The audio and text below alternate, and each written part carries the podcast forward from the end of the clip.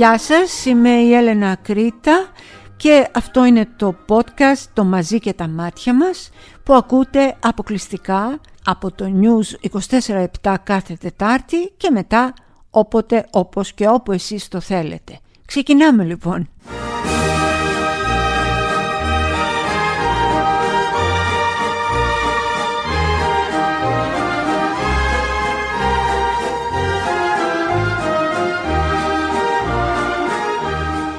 Ξέρετε τι μου λείπει πιο πολύ απ' όλα; Το αυτονόητο. Όσα θεωρούσαμε ότι είναι αυτονόητα πριν τα χρόνια αυτής της πανδημικής δυστοπίας, όλα αυτά τώρα τα αναζητώ όπως αναζητώ όταν διψάω ένα ποτήρι νερό. Μου λείπουν οι αποφάσεις της τελευταίας στιγμής. Αυτό που λέγαμε είναι 7.30 προλαβαίνουμε να πάμε ένα σινεμαδάκι. Και που τώρα όλο αυτό είναι μια ολόκληρη διαδικασία. Θα έχει κόσμο, δεν θα έχει κόσμο. Μη στριμωχτούμε να πάρουμε τη πιστοποιητικά, να πάρουμε τη μάσκα, να μπορούμε να βγάλουμε τη μάσκα να φάμε ένα ρημάδο popcorn, ξέρω εγώ. Όλο αυτό που ήταν αυτό που είπα και στην αρχή. Το αυτονόητο. Αυτό λείπει από τη ζωή μας. Μου λείπει να αγκαλιάζω αυτούς που αγαπώ. Και δεν εννοώ μόνο τους ανθρώπους της οικογένειάς μας, εννοώ τους φίλους μας, εννοώ μια αυθόρμητη αγκαλιά σε κάποιον άνθρωπο που αγαπάμε και τον βλέπουμε τυχαία στην ώρα που διασχίζουμε ένα δρόμο. Εννοώ το άγγιγμα, εννοώ το να μην προσπαθούμε να καταλάβουμε ο ένας τον άλλον πίσω από τις μάσκες. Το αυτονόητο, το αυτονόητο είναι το κραγιόν μου. Είναι το κόκκινο κραγιόν μου που το αγαπώ τόσο και πια δεν μπορώ να το βάλω Λένε μερικοί που είναι ακόμα πιο αισιόδοξες γυναίκες δηλαδή. Βάλτε από μέσα λέει από τη μάσκα. Τι να το κάνω αγάπη μου από μέσα από τη μάσκα, να κοροϊδεύω ποιον, τον εαυτό μου. Εγώ θέλω να το βάλω έξω από τη μάσκα. Θέλω να βάλω το χαμόγελό μου έξω από τη μάσκα. Θέλω να βάλω την αγκαλιά μου έξω από τη μάσκα. Θέλω να βάλω ε, ε, το φιλί μου έξω από τη μάσκα. Θέλω να, βάλω, να βγάλω τη ζωή μου από τη μάσκα. Αυτό μπορεί να γίνει. Αυτό αναζητώ. Ούτε τίποτα φοβερό, ούτε μεγαλεία, ούτε τίποτα τίποτα απολύτως. Αυτό που αναζητώ είναι ένα, το αυτονόητο.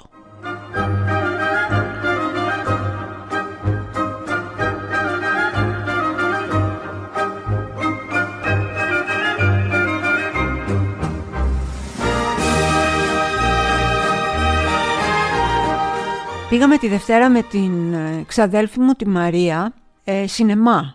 Ούτε ξέρω πόσο καιρό είχαμε να πάμε παρέα, λογικά πάνω από δύο χρόνια. Είδαμε το Belfast, μια καταπληκτική ταινία σε σκηνοθεσία του Κένεθ Μπράνα, αυτοβιογραφική, νοσταλγική. Σας τη συνιστώ ολόψυχα, είναι πραγματικά πολύ ωραία ταινία. Ε, και είπαμε να βγούμε ρε παιδί μου λίγο από το σπίτι, ξέρεις, λίγο να δούμε κόσμο. Ποιο κόσμο να δούμε. Έξι άτομα ήμασταν στο σινεμά. Έξι μουτρωμένα άτομα. Με τις μάσκες, μετά επειδή ήμασταν έξι και μπορούσαμε να κάτσουμε με τεράστιες αποστάσεις μέσα στην αίθουσα, ε, πήραμε και ένα popcorn και κρούτσου κρούτσου κρούτσου κρούτσου το μασουλάγαμε. Ε, έξω τίποτα, Ήτανε σε, το σινεμά αυτό είναι σε εμπορικό κέντρο. Και είπαμε ωραία να χαζέψουμε, έχει και εκπτώσεις. Δεν είχαμε διάθεση, δεν είχαμε διάθεση να πούμε αχ τι ωραία μπλούζα, πόσο κάνει, 12,99 ρε παιδί μου, ωραία, να την πάρω, μου πάει, μου φτιάχνει τη διάθεση, με ανεβάζει. Τίποτα. Πήγα και πήρα ένα σαμπουάν γιατί μου τελείωσε το σαμπουάν. Και πήρα και ένα βερνίκι νυχιών. Πάντα ε, όταν είμαι στα πολύ κάτω μου Μ' αρέσει πολύ να βλέπω τα nail bars, δηλαδή αυτά που έχουν όλα τα βερνίκια των νυχιών, τι σας λέω τώρα, ε; και είναι πολλά χρώματα χαρούμενα. Για κάποιον παρανοϊκό ε, λόγο, εμένα την παρανοϊκή, αυτό με ανεβάζει. Και πήρα που λες και ένα βερνίκι, το οποίο είναι βέβαιο ότι όταν το δοκιμάζω δεν μου αρέσει, στα νύχια μου. Και γυρίσαμε. Και λέω, αχ τι ωραία που περάσαμε, και αχ τι καλά που κάναμε, και αχ τι... Ζούμε αυτή την πανδημική δυστοπία ζούμε σε μια κυβέρνηση η οποία και μη μου πείτε εδώ ότι όχι δεν φταίει η κυβέρνηση, όλη η Ευρώπη τα ίδια κάνει. Όχι, δεν είναι έτσι και θα σας πω το γιατί. Αυτή τη στιγμή τα έχουν κάνει όλα τόσο σούπερ που βρισκόμαστε, η Ελλάδα δηλαδή, στη δεύτερη θέση παγκοσμίως σε νεκρούς, ανά εκατομμύριο, μετά το Γιβραλτάρ, το οποίο έχει ένα νεκρό ε, σε 35.000 ξέρω εγώ κατοίκους. Είμαστε μετά το Γιβραλτάρ. Τι να πω τώρα εγώ, καλή πρωτιά Ελλαδίτσα, μπράβο, πάντα τέτοια, θα μείνουμε πρώτοι. Τι είναι αυτά τα πράγματα, πού οδηγούμαστε, τι χάος είναι αυτό, γιατί ανοίξανε τα πάντα εν μία νυχτή; Θέλω να το ακούσετε αυτό προσεκτικά, γιατί απαιτεί μία υψηλή αντιληπτικότητα για να το καταλάβεις. Ελευθερώσανε τα ωράρια της πανδημίας επειδή τα κάνανε σκατά με τα χιόνια. Δηλαδή, συγγνώμη που γελάω, δεν φταίω εγώ, αυτοί φταίνε. Δηλαδή, δεν έκατσαν οι λοιμοξιολόγοι γύρω-γύρω σε ένα τραπέζι, οι σοβαροί άνθρωποι, οι καθήλυνα αρμόδιοι και να πούνε παιδιά μήπως πρέπει να απελευθερώσουμε τα ωράρια για αυτό και αυτό και αυτό και αυτό τον επιστημονικό ιατρικό λόγο; Όχι, δεν έγινε αυτό. Επειδή όμως δεν ξέρουν πώς να τα μαζέψουν και από πού να κρυφτούν με τους ανθρώπους που έμειναν τέσσερις και πέντε μέρες χωρίς ρεύμα, με τους ανθρώπους που έμειναν αποκλεισμένοι μέσα στο σπίτι τους, με τους ανθρώπους τους οποίους τους έφτισε ο κρατικός μηχανισμός κανονικά, σου λέει να κάνουμε κάτι άλλο. Τι να κάνουμε, τι να κάνουμε για να τους περάσει ο καημός; Ε, ελευθερώσουμε τα ωράρια, να είναι πιο ελεύθεροι στην πανδημία. Το ποιον πάρει ο χάρος ρε παιδί μου, σιγά. Το καταλαβαίνετε αυτό; Το καταλαβαίνετε; Μπορεί να μπει στο μυαλό σας αυτό; Γιατί εμένα μου φαίνεται απίστευτο. Κάθε φορά που κάνουν μία ασύλληπτη αηδία, αντί να κοιτάξουν να διορθώσουν την ασύλληπτη αηδία, ρίχνουν την μπάλα στην κερκίδα και μας δίνουν μία άλλη εντός εισαγωγικών παροχή για να το ξεχάσουμε. Λες λοιπόν εσύ, έχεις χωρίσει, είσαι μια νέα κοπέλα, έχεις χωρίσει και πας στη μάνα σου στην αγκαλιά της και λες χώρισα με τον Νίκο, με τον Γιώργο, με τον δεν ξέρω ποιον και κλαίω και είμαι απαρηγόρητη και σου λέει η μάνα σου. Να σου κάνω γιουβαρλάκια που είναι το αγαπημένο σου να σου περάσει ο πόνος και λες εσύ αχ καλή ναι, τι ωραία ιδέα. Αυτό κάνουνε. Χωρίζεις και σου δίνουν γιουβαρλάκια. Δεν έχει λογική άλλη. Αυτή είναι η λογική τους. Εσείς τους ψηφίσατε και όλοι την πληρώνουμε.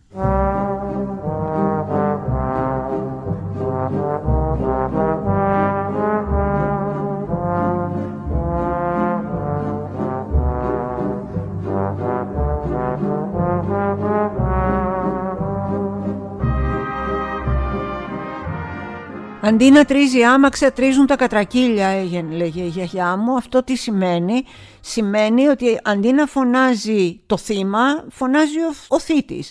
Αντί να φωνάζει αυτός που αδικήθηκε, φωνάζει ο φταίχτης. Το ίδιο ακριβώς συμβαίνει και με την περίπτωση του Μένιου του Φουρθιώτη.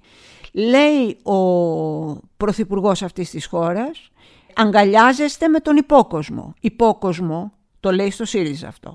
Υπόκοσμο δεν εννοεί το Μένιο Φουρθιώτη. Υπόκοσμο θεωρεί τη Γιάννα Παπαδάκου και τον ε, Κώστα Βαξεβάνη. Αυτή είναι ο υπόκοσμος. Και πότε συμβαίνει αυτό; Συμβαίνει ακριβώς την ίδια μέρα που ο κύριος Φουρθιώτης της γνωστής οικογενείας και προϊστορίας βγάζει στη φόρα της κάτω γης τα χώματα, κυριολεκτικά. SMS, βιντεοκλήσεις και απτά στοιχεία που αποδεικνύουν ότι το μισό Υπουργικό Συμβούλιο είχε παρτίδες μαζί του. Και όχι μόνο είχε παρτίδες, αλλά είχε και μία σχέση υποτέλειας μαζί του. Βλέπουμε δηλαδή καθηγητές πανεπιστημίου όπως ο Γεραπετρίτης να αντιμετωπίζει τον Φουρθιώτη ε, χίλια συγγνώμη δεν σας πήρα, δεν σας έκανα. Βλέπουμε τον Καραγκούνι να στέλνει φυλάκια. Βλέπουμε τον Νίκο Ρωμανό να του λέει ότι σας βλέπουμε οικογενειακός τώρα στην τηλεόραση. Παρεπιπτόντος, δεν ξέρω αν έχει παιδάκια και αν είναι πάρα πολύ καλή ιδέα ε, να εθίζει τα παιδάκια του στην Trash TV, αλλά αυτός είναι ο γονιός και αυτός κάνει κουμάντο. Κλείνει η παρένθεση. Όλο αυτό λοιπόν το σύρφετο πώς τον αντιμετωπίζει ο όχι αμήχανος, ο, ο να μη θέλει τη ζωή του Πρωθυπουργός, λέει Αχ, λέει, πώς τον λέτε, λέει, ξέρεις, με αυτό το, το, το χαμόγελο, αυτό το χαμόγελο, το ότι είμαι κάποιος, ότι είμαι κάτι, δεν καταλαβαίνω από πού εκπορεύεται, ας είναι. Ποιος είναι, λέει, αυτός ο ότι και καλά δεν ξέρει πώς τον λένε. Εδώ λοιπόν δύο τι να συμβαίνουν. Ή όντως δεν ξέρει πώς τον λένε, που σημαίνει ότι ζει στον πλανήτη κρύπτον και κάποτε ελπίζουμε ή να παραμείνει εκεί για πάντα ή εν πάση περιπτώσει να διακτηνιστεί στον ίδιο πλανήτη που ζούμε και εμείς οι υπόλοιποι ή το ξέρει μια χαρά το φουρτιώτη γιατί ζει εδώ, γιατί ζει στην Ελλάδα, γιατί βοά ο κόσμος και απλά μας λέει ψέματα. Παίζει θέατρο. Φουρ φουρ φουρ φουρ δεν υπάρχει κύριε Μητσοτάκη. Πάρτε το απόφαση. Εδώ υπάρχει ένα σκάνδαλο τεραστίων διαστάσεων. Πώς ήταν για να σας θυμίσω, γιατί προφανώς η λέξη σκάνδαλο δεν σας λέει και κάτι ρε παιδί μου. Πώς ήταν που λέμε το σκάνδαλο με τον Γεωργιάδη, τον δικό σας εκείνον τον ε, Νίκο Γεωργιάδη που πήγαινε με ανήλικους; Πώς ήταν το σκάνδαλο με το Λιγνάδη που παίρνατε τα ελικόπτερα και πηγαίνατε να τον δείτε και η Μενδώνη φωτογραφιζόταν με τα χίλια χαμόγελα; Πώς είναι ένα σωρό άλλα σκάνδαλα που έχουν βγει στη φόρα, κάπως έτσι είναι και του κυρίου Φουρτιώτη. Άρα λοιπόν, ή τον λέτε Φουρτιώτη που σημαίνει ότι ζείτε αλλού ή ψεύδεστε.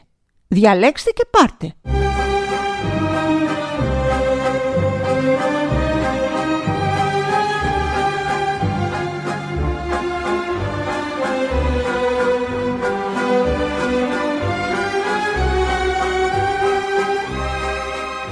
Το σκάνδαλο λοιπόν δεν είναι ο Φουρθιώτης. Το σκάνδαλο είναι οι συνομιλητές του Φουρθιώτη. Αυτά τα πολιτικά, ξαναλέω και το τονίζω πρόσωπα, που ανοίξανε κουβεντούλα ψηλή και που μας κάνουν βεβαίως να υποψιαζόμαστε ότι με κάτι τους κρατάει στο χέρι. Δεν λέω κάτι πρωτότυπο, το έχετε ακούσει εκατό φορές. Αλλά δεν είναι δυνατόν να έχει γίνει όλο αυτό το μπάχαλο στην Ελλάδα ολόκληρη να τα διαβάζουμε και να τα ακούμε και να μην έχει βγει ένας από αυτούς να του κάνει μήνυση. Ο Γεραπετρίτης το παραδέχτηκε. Αυτός ο ίδιος Γεραπετρίτης που στο Τσίπρα έλεγε τότε ότι «Μα τι χιδεότητες λέτε» επειδή ο Τσίπρας τον ρώτησε στα πλαίσια του κοινοβουλευτικού διαλόγου ότι έχετε ή δεν έχετε σχέσεις με τον κύριο Φουρτιώτη. Κύριε Υπουργέ, και ο κύριος Υπουργός απάντησε όπως απάντησε, ότι είναι χιδέα η ερώτηση. Χιδέα δεν είναι η ερώτηση, κυρία Γεραπετρίτη, χιδέα είναι η αλήθεια. Και αν λοιπόν όλοι αυτοί βγούνε να πούνε, που τώρα μούγκα, ε, δεν μιλάει κανένας από αυτούς, μούγκα, τίποτα. Γιατί δεν μιλάει, γιατί δεν τον διαψεύδουν, γιατί δεν μπορούν, γιατί δεν του κάνουν μήνυση, γιατί δεν τους παίρνει, γιατί όλα αυτά είναι αλήθεια. Και πριν εμείς νομπάρουμε ως συνομιλητή τον Φουρθιώτη, οι πρώτοι που καλούνται να το κάνουν είναι αυτοί οι οποίοι συνομίλησαν με τον Φουρθιώτη. Δηλαδή ο Γεραπετρίτης, ο Καραγκούνης, ο Βορύδης, η Βούλτεψη, όλοι αυτοί μιλήσανε μαζί του και τώρα κάνουν την πάπια.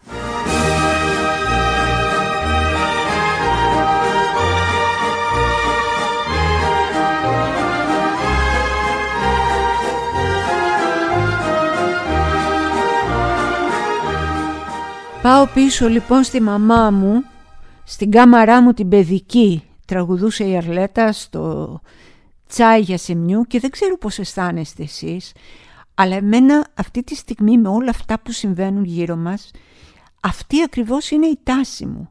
Θέλω να πάω στη μαμά μου, στην κάμαρά μου την παιδική. Δεν υπάρχει βέβαια, έχει γκρεμιστεί αυτό το σπίτι, αλλά μέσα μου παραμένει άθικτο στα όνειρά μου όταν κοιμάμαι και παραδόξως δεν βλέπω την κρεβατοκάμαρα που ο Γιώργος και εγώ κοιμόμαστε τώρα, αλλά βλέπω την παιδική μου κρεβατοκάμαρα με τη μεγάλη μπαλκονόπορτα που έμπαινε μια λιακάδα, εξωπραγματική μια λιακάδα που δεν υπάρχει πια, που ζει μόνο στις αναμνήσεις μου, που ζει μόνο, ήταν, είναι μια λιακάδα συνυφασμένη με τα παιδικά μου χρόνια, τόσο χρυσή, τόσο ολόλαμπρη. Εκεί λοιπόν θέλω να πάω, εκεί θέλω να γυρίσω. Είχα και μια κούκλα, ξέρετε, Ναι, σήμερα θα κάνουμε λίγο διαφορετικό podcast από τις άλλες φορές. Θα μιλήσουμε για μας. Καιρός δεν είναι που και που να ασχοληθούμε και με τους εαυτούς μας. Είχα μια κούκλα που λέτε που τη λέγανε Γκρέτα. Την είχε φέρει ο μπαμπάς μου και η μαμά μου από ένα ταξίδι ε, στο Βερολίνο. Και την έβγαλα Γκρέτα και αυτή ήταν, αν μου έλεγες πες ένα παιχνίδι στη ζωή σου, θα έλεγα η Γκρέτα. Αυτή ήταν η κούκλα μου, αυτό ήταν η ζωή μου και είναι χαρακτηριστικό ότι την κράτησα και ως μεγάλη. Και όταν η γιαγιά μου σε προχωρημένη ε, ηλικία είχε πια γεροντική άνοια, έπαιρνε την ε, Γκρέτα και την κρατούσε στην αγκαλιά της σαν μωρό παιδί. Νοσταλγώ λοιπόν την κάμαρά μου την παιδική, νοσταλγώ τα βιβλία μου, νοσταλγώ τους φόβους μου, νοσταλγώ την αγωνία της παραμονής ότι θα με σηκώσουν στο μάθημα και δεν έχω διαβάσει, νοσταλγώ τα τηλεφωνήματα με τις φιλενάδες μου και τα παιχνίδια, νοσταλγώ τα μυστικά που έκρυβα μέσα στα σκεπάσματα. Ξέρετε, αυτά τα ζεστά παπλώματα των παιδικών μας χρόνων έκρυβαν πολλά όνειρα μέσα και πολλά μυστικά και πολλά χτυποκάρδια και τον πρώτο μας έρωτα που τον σκεφτόμαστε και βρέχαμε το μαξιλάρι από τα κλάματα και την πρώτη μας περίοδο ημών των κοριτσιών που σηκωνόμασταν και βλέπαμε το σεντονάκι μας με αίμα που ήταν ένα ε, αν θέλετε πρώτο καμπανάκι για τους πόνους της ψυχής και της καρδιάς που μας περίμεναν. Τα νοσταλγώ όλα αυτά. Νοσταλγώ την κάμαρά μου την παιδική, νοσταλγώ τις μυρωδιές που ερχόντουσαν από την κουζίνα που μαγείρευε η μαμά μου και που έσπαγαν τη μύτη και τις φωνές, μ' άρεσε το βράδυ να κοιμάμαι και να ακούω τη μαμά μου, τον μπαμπά μου ε, στο σαλόνι να μιλάνε. Αυτό για μένα ήταν η μεγαλύτερη ασφάλεια, η μεγαλύτερη σιγουριά. Αποκοιμιόμουν, εγώ δεν ήθελα ούτε να νουρίσματα ούτε τίποτα. Να ακούω τις φωνές τους, να με αποκοιμίζουν και να νιώθω ότι ό,τι και να συμβεί σε αυτόν τον κόσμο, εγώ είμαι ζεστά και προστατευμένα μέσα στο κουβερτάκι μου. Μου λείπουν όλα αυτά τα πράγματα. Δεν ξέρω εσάς, αλλά έτσι όπως έχει γίνει αυτή η ζωή, έχω ιδιάσει. Δεν ξέρω εσείς, αλλά έχω κουραστεί, έχω βαρεθεί. Νιώθω ότι μας έχουν στριμώξει στη γωνία στο καναβάτσο και μας γρονθοκοπούν και κάποιες φορές βρίσκουμε τη δύναμη να τραβήξουμε και εμείς την πουνιά και κάποιες φορές λιώνουμε και διαλυόμαστε. Θέλω να πάω πίσω στη μαμά μου, στην κάμαρά μου την παιδική. Εγώ, μια μεγάλη γυναίκα, με δική της οικογένεια, με δικά της παιδί, ε, που θα μπορούσα να είμαι γιαγιά, νοσταλγώ την παιδική μου κάμαρα, νοσταλγώ εκείνα τα ωραία κοκαλάκια που μου φόραγε η μαμά μου στα μαλλιά και ήταν πασχαλίτσες κόκκινες πλαστικές, νοσταλγώ το ραδιόφωνο που έπαιζε, Νοσταλγώ το ότι έβγαινα έξω από το σπίτι μου και ήταν μια μεγάλη πλατεία και εκεί ήταν άλλα δέκα παιδιά. Νοσταλγώ ότι γύριζα με γρατζουνισμένα και χτυπημένα γόνατα και η μανούλα μου μου το φύσαγε, έβαζε το ενόπνευμα και μου το φύσαγε. θυμάμαι που έκανε για να μην πονέσω πολύ. Δεν ξέρω, μπορεί να είναι και της ηλικίας. Θέλω τη μαμά μου και την κάμαρά μου την παιδική.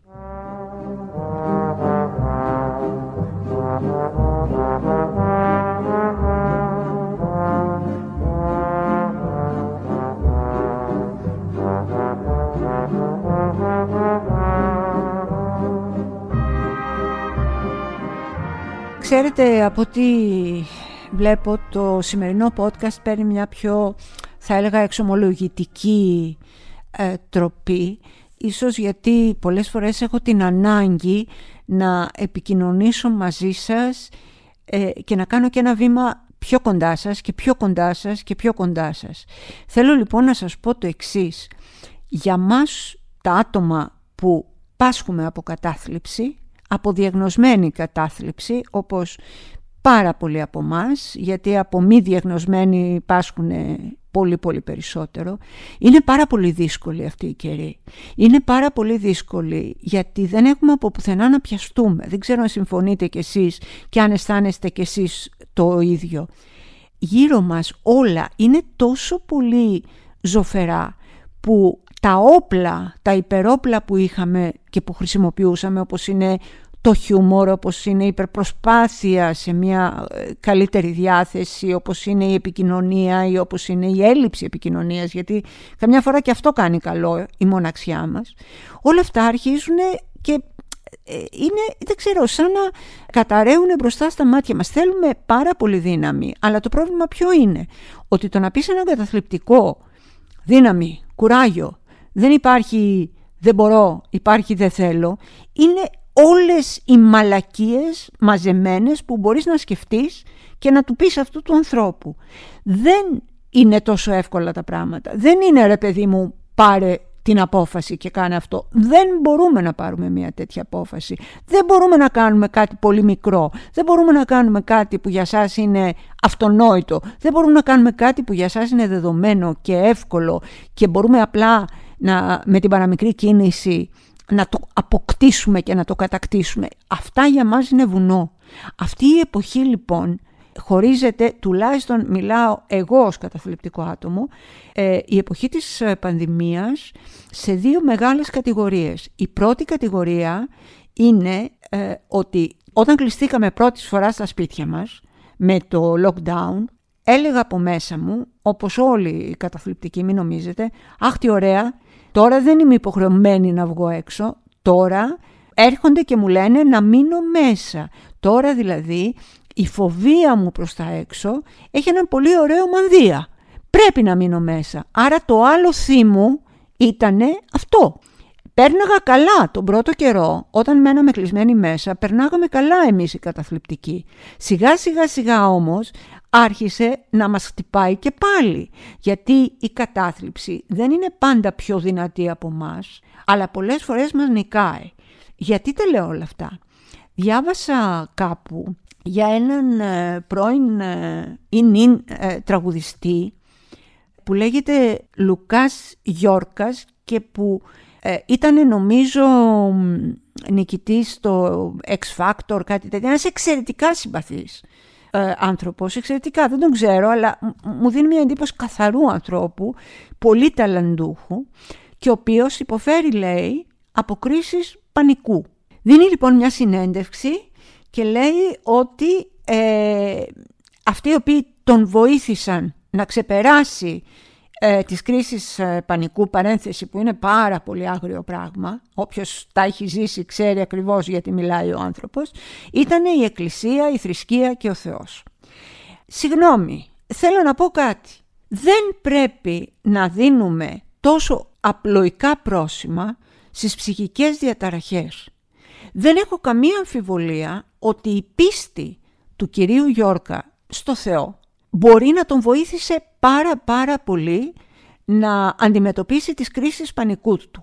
Σίγουρα η πίστη είναι ένα καλό εφόδιο για αυτούς που το έχουν και για αυτούς που το αισθάνονται μόνο τους που μπορεί να τους δίνει δύναμη και κουράγιο. Όμως δεν είναι δυνατόν να περνάμε τα μηνύματα ότι εγώ που πάσχω από μία ε, οποιαδήποτε ε, διαταραχή ε, άμα πάω στην εκκλησία θα μου περάσει. Όχι, μην τα ακούτε αυτά και μην επηρεάζεστε από αυτά.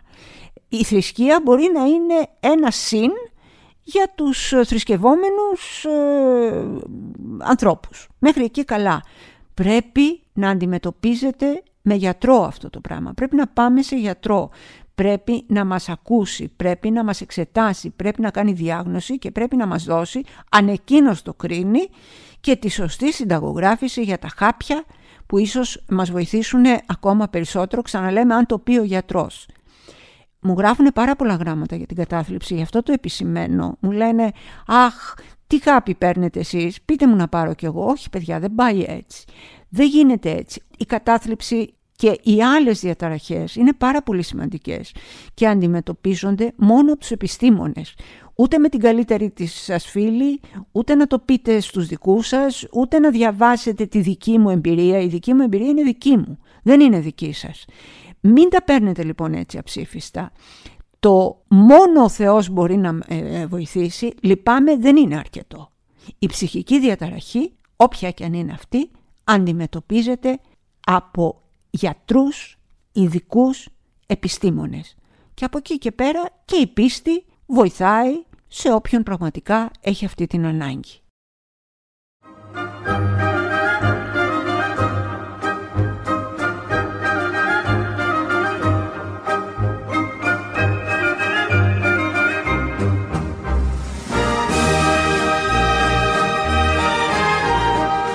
Χαίρομαι πολύ που το έχετε αγαπήσει αυτό το podcast. Να ξέρετε ότι όλα τα μηνύματα που μου στέλνετε τα παίρνω, τα διαβάζω και αγαλιάζει η ψυχούλα μου πραγματικά. Αυτό που μου λέτε ότι σε περιμένουμε κάθε Τετάρτη να πεις αυτά ή εκείνο ή το άλλο δεν ξέρω τι, ε, πραγματικά ε, μου δίνουν φτερά. Στο βάθος είμαι ένας άνθρωπος με πολλές ανασφάλειες όπως είμαστε όλοι. Αυτή λοιπόν η αγάπη, η αγκαλιά και η αποδοχή του podcast «Το μαζί και τα μάτια μας» μου δίνει χαρά και θέλω να σας υποσχεθώ ότι θα προσπαθήσω όσο μπορώ να το κρατήσω στο ίδιο επίπεδο αυτό που εσείς αγαπάτε και όλοι μαζί χέρι-χέρι να προσέχουμε το μαζί μας και πάνω απ' όλα τον εαυτό μας και ο ένας τον άλλον. Σας αγαπάω ειλικρινά πολύ. Γεια σας.